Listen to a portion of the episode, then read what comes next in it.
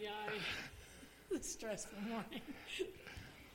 This is a well-known um, passage to all of us moms.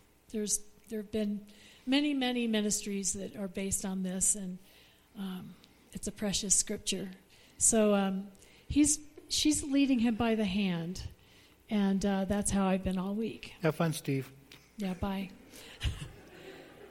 Many women do noble things, but you surpass them all. Charm is deceptive and fl- beauty is fleeting, but a woman who fears the Lord is to be praised. Honor her for all that her hands have done, and let her works bring her praise at the city gates. And so, Father, today, and on this Mother's Day, we lift up all the mothers all over the world who are working so hard, trying so hard, using every resource, every possibility that comes to hand, um, giving of themselves tirelessly, fearlessly, angrily sometimes, to support their children, to, to feed them and house them and clothe them and love them and just keep them safe, oh God. Bless all these moms. It's a struggle, Lord God, and it always has been a struggle. Sometimes the things that we face are different than uh, previous generations have faced. Now we're uh, worried about keeping our, our children safe from harm on the internet and predators and all kinds of crazy technology things that seek to suck the lives out of our children. Yes. Oh God, bind them. Bind these things. They are tools of the evil one. Bind them, Father, and bless our children. Bless our children, O oh God, and bless our mothers, and bless the fathers who love them. And we are so grateful, God, um, as we see the, the chain of families. May these chains be unbroken, O oh God. Bless our marriages. Keep our young people married and safe and loving one another, even when things are really hard and it might seem easier to leave. Oh God, we lift these things up fervently before your throne of grace. And we ask these things in Christ Jesus' most blessed name. Amen. Isn't this great? It's just great. Let's uh, tell Kathy thank you.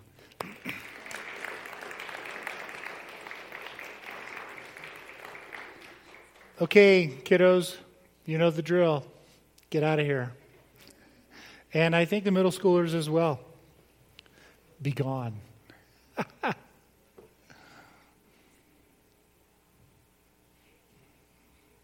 there they go. They know the way. Okay, imagine with me just for a second that you grew up in a world where women pretty much had no dignity, very little respect. Okay? There were more objects. Objects to be used, objects to be treated however you wanted. Uh, most of them were owned. And um, their value was found in one of two places. One is where um, they, they took care of you at home. I'm talking to the guys. And the other one is the value they brought dads at marriage. Um, that's why. That's why if you weren't a virgin at marriage, you were pretty much unwanted because you had very little value. And so we tend to think in our country that dignity and honor are natural human instincts, but they're actually not. Okay? They're actually not. Uh, we have plenty of places in the world today that you can go with me and see what it looks like when it's not actually dignity. Until God speaks into our world, um, that's when morality begins to develop, including honor and dignity.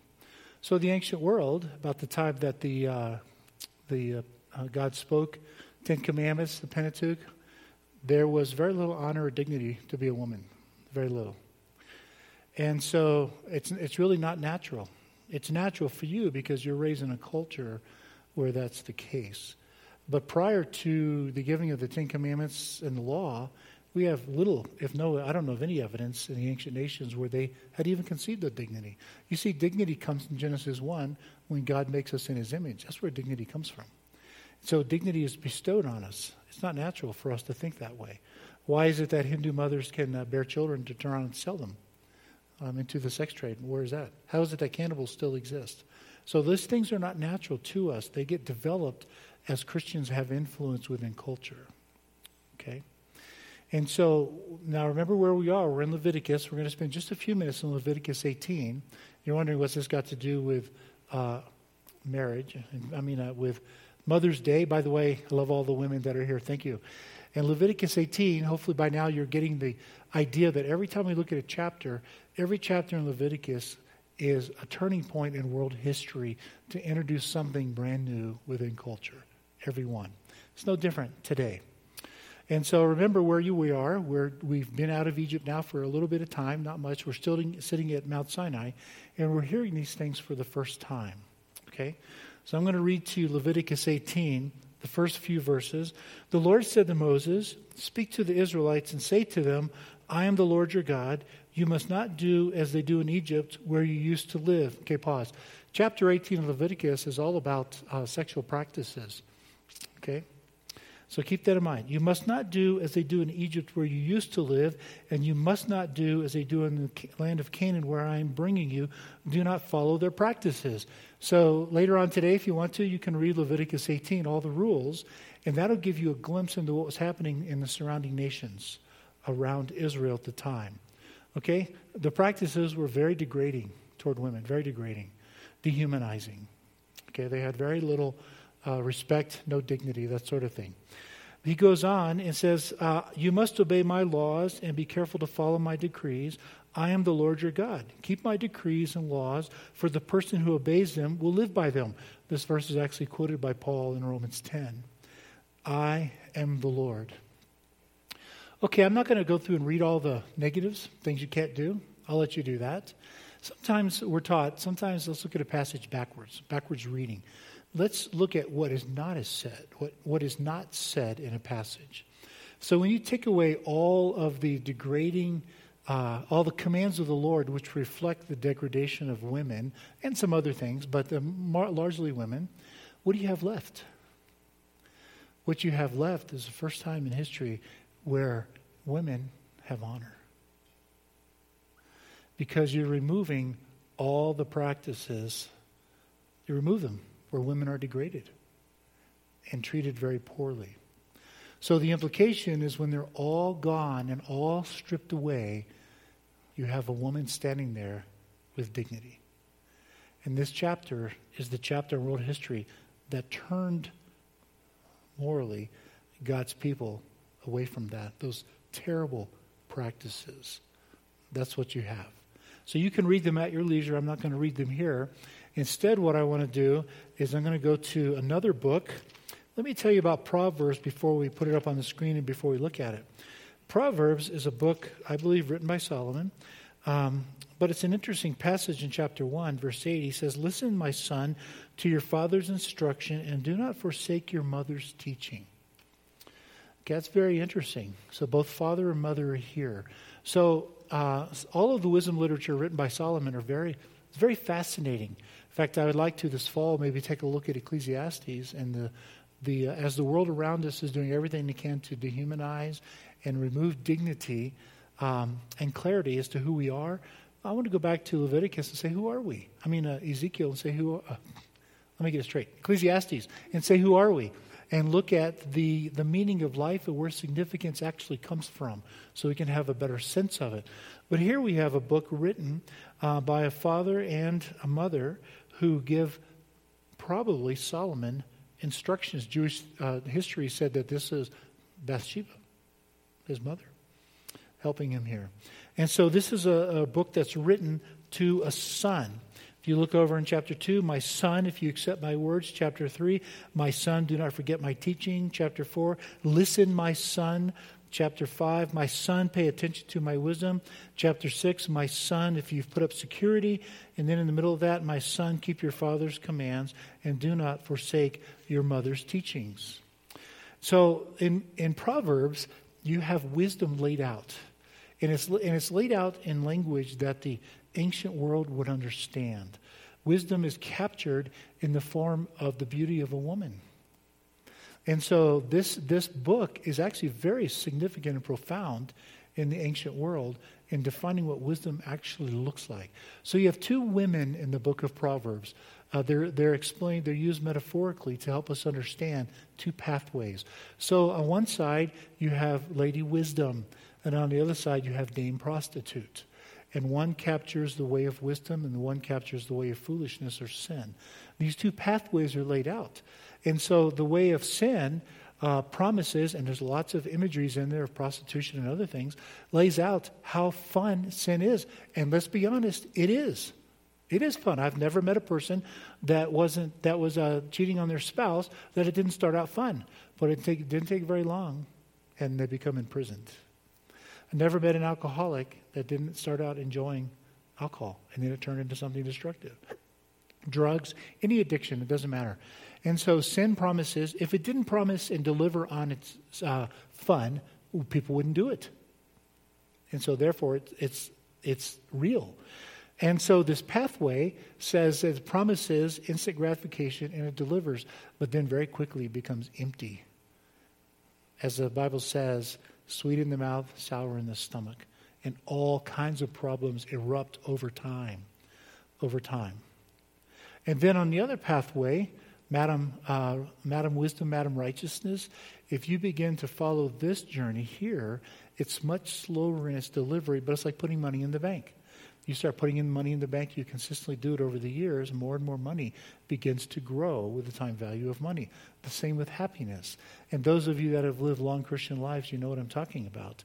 The joy begins to really multiply over time. So this one has instant gratification and results in death. This one, you start off very slowly, but if you're faithful, it begins to build genuine happiness and joy. And that's what the Holy Spirit brings into our life.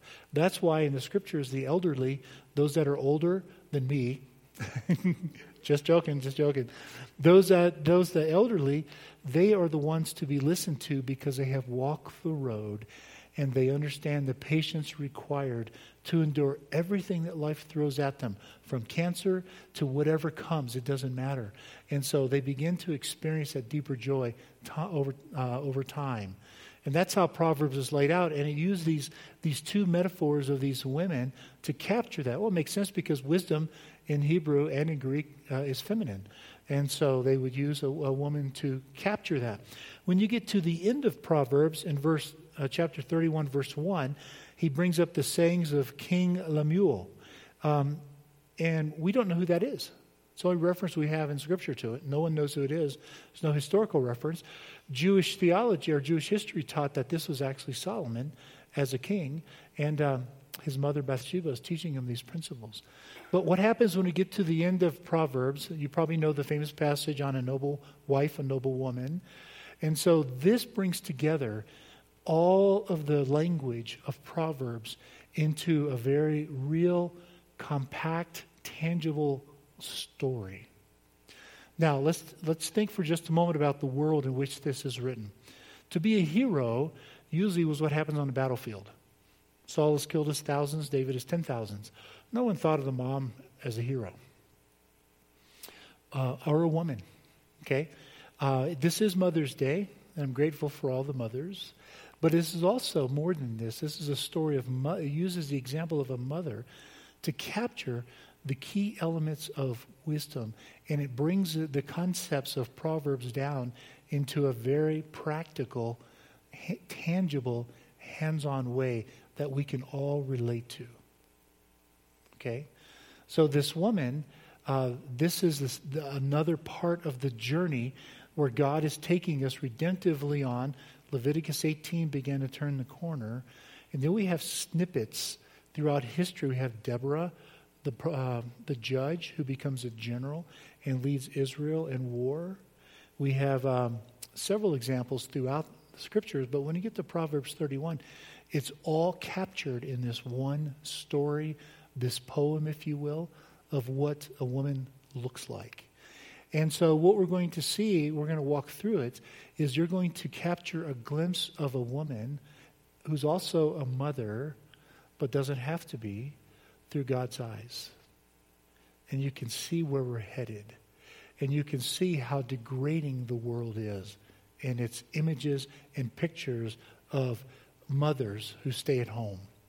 Okay, so we're going to walk through this a verse at a time, and these will be up on the screen so you can see them.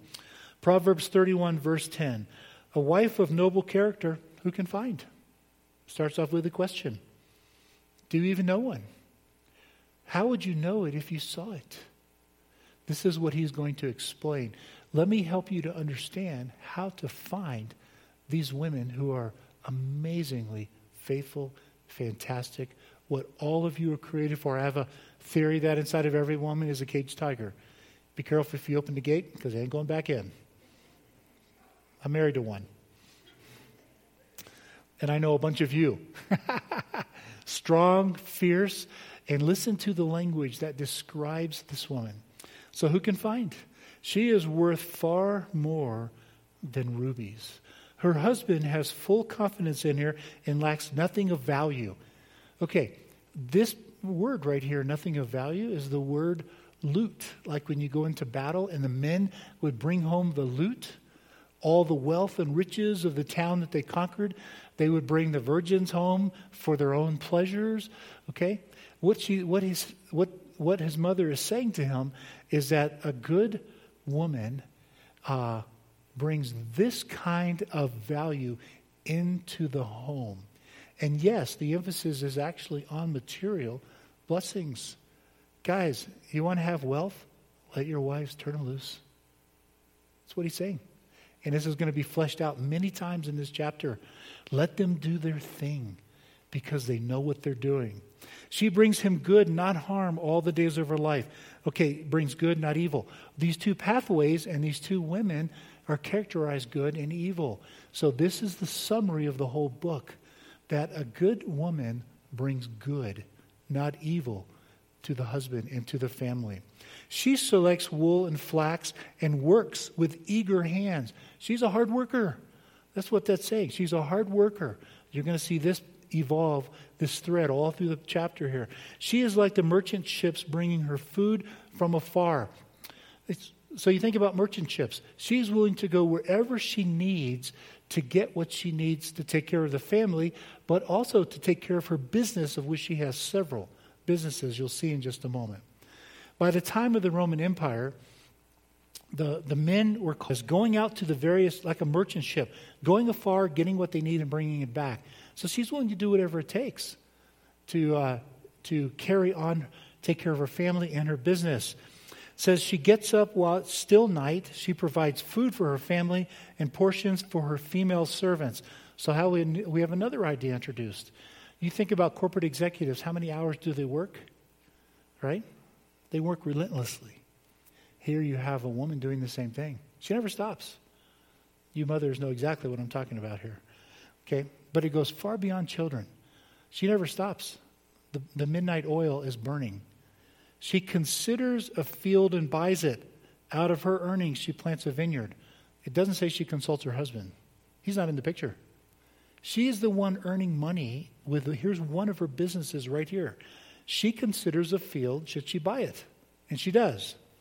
She sets about her work vigorously. Her arms are strong for her tasks. Okay, this is a Hebrew idiom.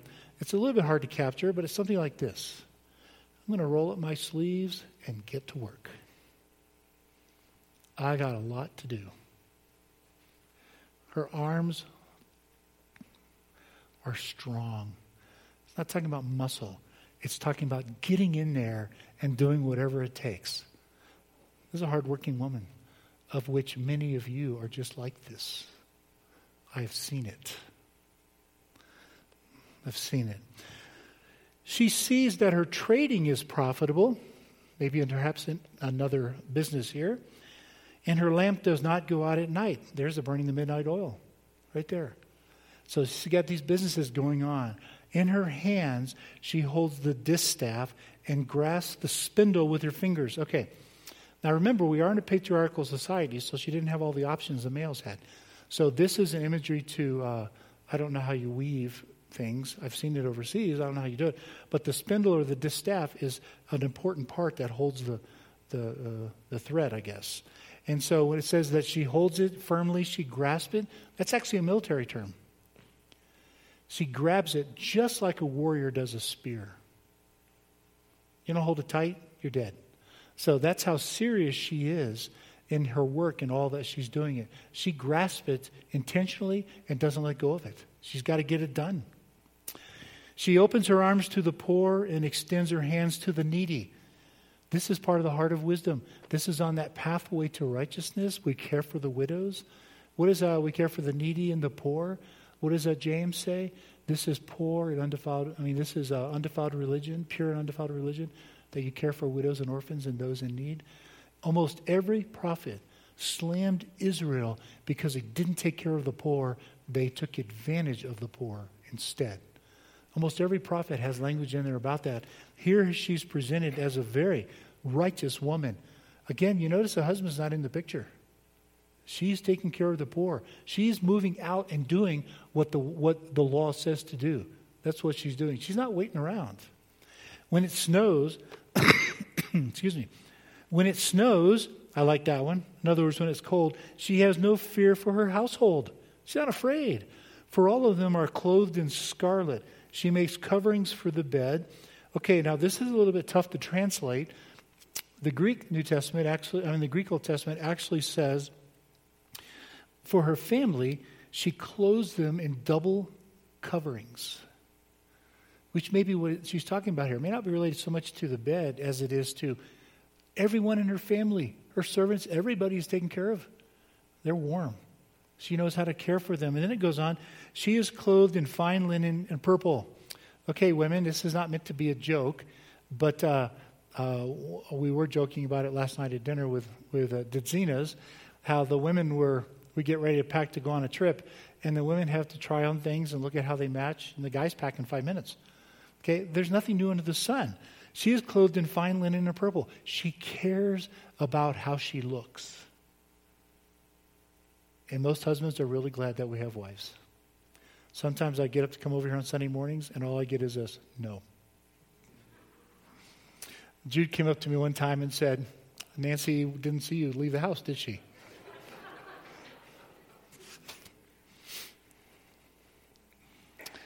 She's clothed in fine linen and purple. This is a statement about self care, but it's also a statement about uh, prestige, significance. This is a woman who has standing, and it came because of her hard work. She has the respect of everyone because of her hard work, and she shows it in the way she dresses. I'm leaving right after church to go to Kansas City to meet with one of our people who's there in a little bit of trouble. They just wanted me to come out and pray with them, so I'm flying to Kansas City. So I was just talking to Nancy when we started worship. She goes, I'll see you when you get back. I said, Well, no, I got to go home and pack. She goes, You haven't packed yet? Well, no, it takes five minutes. That's all it takes. I love being a guy. Reason 2,367 that I'm glad I'm a guy. but here she is, clothed in fine linen and pearl. Now here's where her husband enters the picture. Her husband is respected at the city gate where he takes his seat among the elders of the land. Boy, that's just like a good marriage, isn't it? The woman works and the husband's seated. Oh, sorry, I didn't mean that. no, you see, he's respected because he's sitting at the gates as an elder. This is where all the transactions occurred business transactions, legal transactions, adjudication of, of conflict and issues like that. They always happened here. In fact, you remember the story of Ruth? Where did Boaz go to negotiate what happened to Ruth and Naomi and all the land? He went out to the city gate.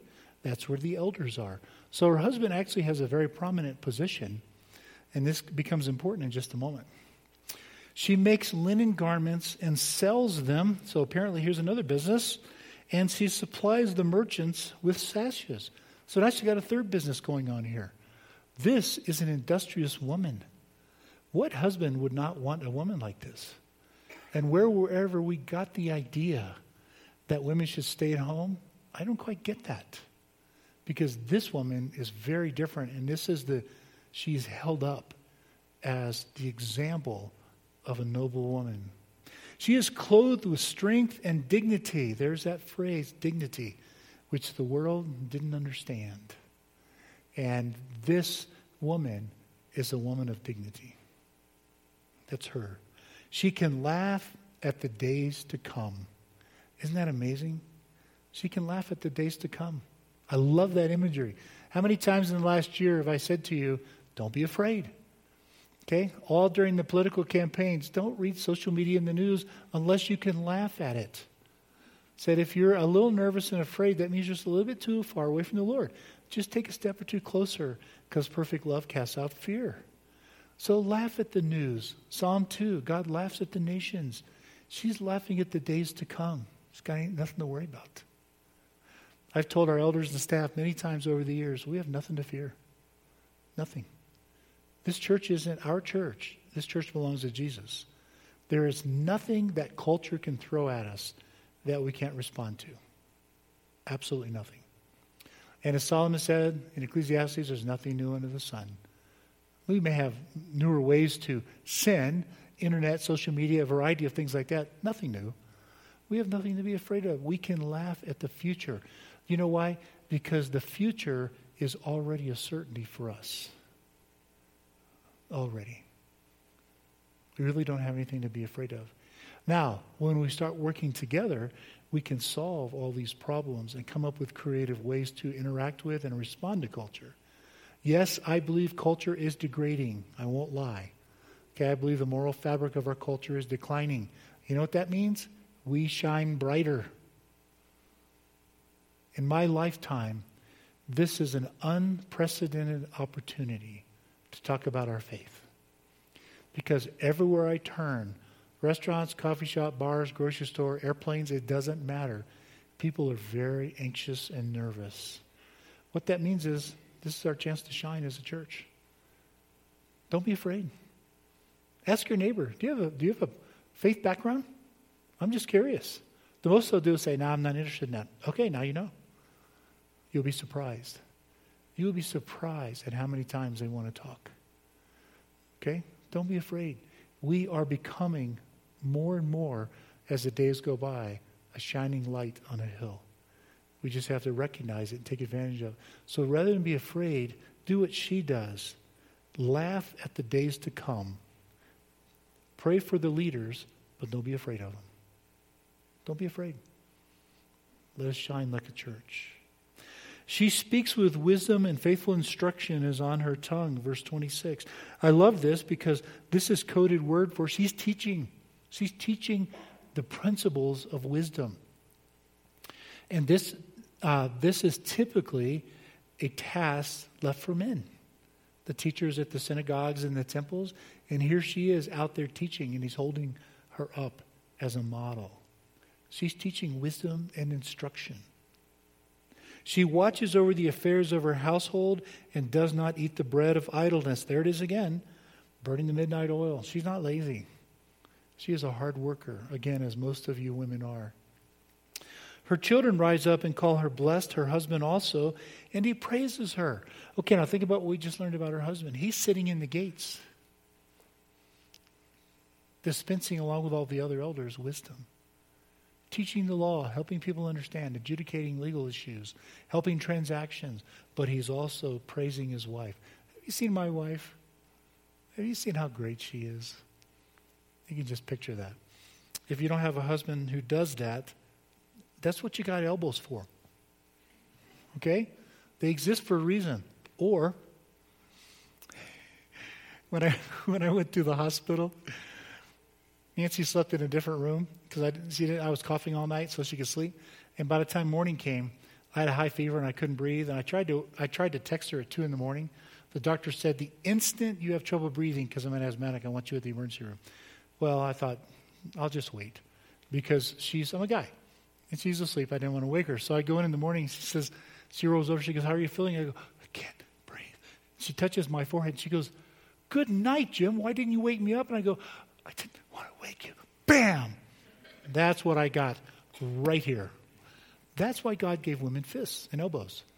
Okay? You know what to do with them. So her husband praises her. Many women do noble things, but you surpass them all. Okay, here it is. Here's the overthrow of culture charm is deceptive, and beauty is fleeting. When you objectify women, this is what you look at. And this is a language he uses of the prostitute earlier in Proverbs. And here they overturn it. It's only on the outside. It's only on the outside. Charm is deceptive and beauty is fleeting, but the woman who fears the Lord is to be praised. When I went just before I got sick, a month before, I went and saw uh, Dorothy Wilhite. Some of you remember her, 88, in intensive care uh, with COVID and pneumonia. And I had to fight my way in, but I got in. I walked in, her hair's all askew, everything that she hates. And sat down and I said, I didn't know you could get more beautiful. She goes, Oh, look at my hair. And I said, No, no, no, no, no. Dorothy, where is beauty? She goes, I know. I said, Great. Let me look in your eyes. Yeah, you are more beautiful. You know? Great time. We pray together and laugh together. A woman who fears the Lord is to be praised. That's how Proverbs starts out. Fear of the Lord is the beginning of wisdom and knowledge. So he starts and he concludes with that. He starts with a mother's teaching and ends with a mother's teaching. Honor her for all that her hands have done. Isn't that great? And let her works bring her praise at the city gate. When we talk about God says it's not good for the man to be alone, let me make a helper or a helpmate or a helpmeet, whatever translation you use. If you're not careful, you naturally think a little bit of subservience. It's not the case. Because that word outside of that passage is always used of God. He's the helper of Israel. Is he ever subservient to Israel? Never. You see what that word, we just don't have a good English word to capture it. Picture a man and he's missing a lot. Yeah, guys, guess what? God made you incomplete. Okay? And then he makes a woman who's exactly the correspondence, the opposite to bring together all that the male is missing. And by the way, the male brings together what the woman is missing. So if God is the helper of Israel, he brings into Israel what they're missing. And so the two together, Paul argues, is where you see the image of God portrayed. When we live together righteously in relationships. And not just marriage, we're talking about our church. That's how valuable women are. If the women are not present, then people can't see the truth of how God made us in his image. It's the way we relate right here. That's how we display the, the um, God's dignity. And you know where this came from? The Trinity. This is one of the reasons why the Trinity is critical. Because the Son reflects glory to the Father, the Spirit reflects glory to the Son. They, they mutually submit to one another to fulfill the mission of God. And so we have a picture of the Trinity doing the very thing. That's why Paul can say what happens between a husband and wife is a picture of Christ in the church and therefore God. The world can see it. They can walk in here and watch us the way we relate together and they can see God. They can see it. Proverbs 31 is a critical passage in world history because it's overthrowing all of the vain, deceptive ways of objectifying a woman. And guess what? A woman shows all the same characteristics of a man, just in different ways and in different locations. It's not a chapter on roles, it's a chapter on strength, courage. It's a chapter on godly women. So, to all of the, the women out there, whether you're a mother or not, thank you. So glad you're with us. So glad you're part of us. Can we say thank you to our women?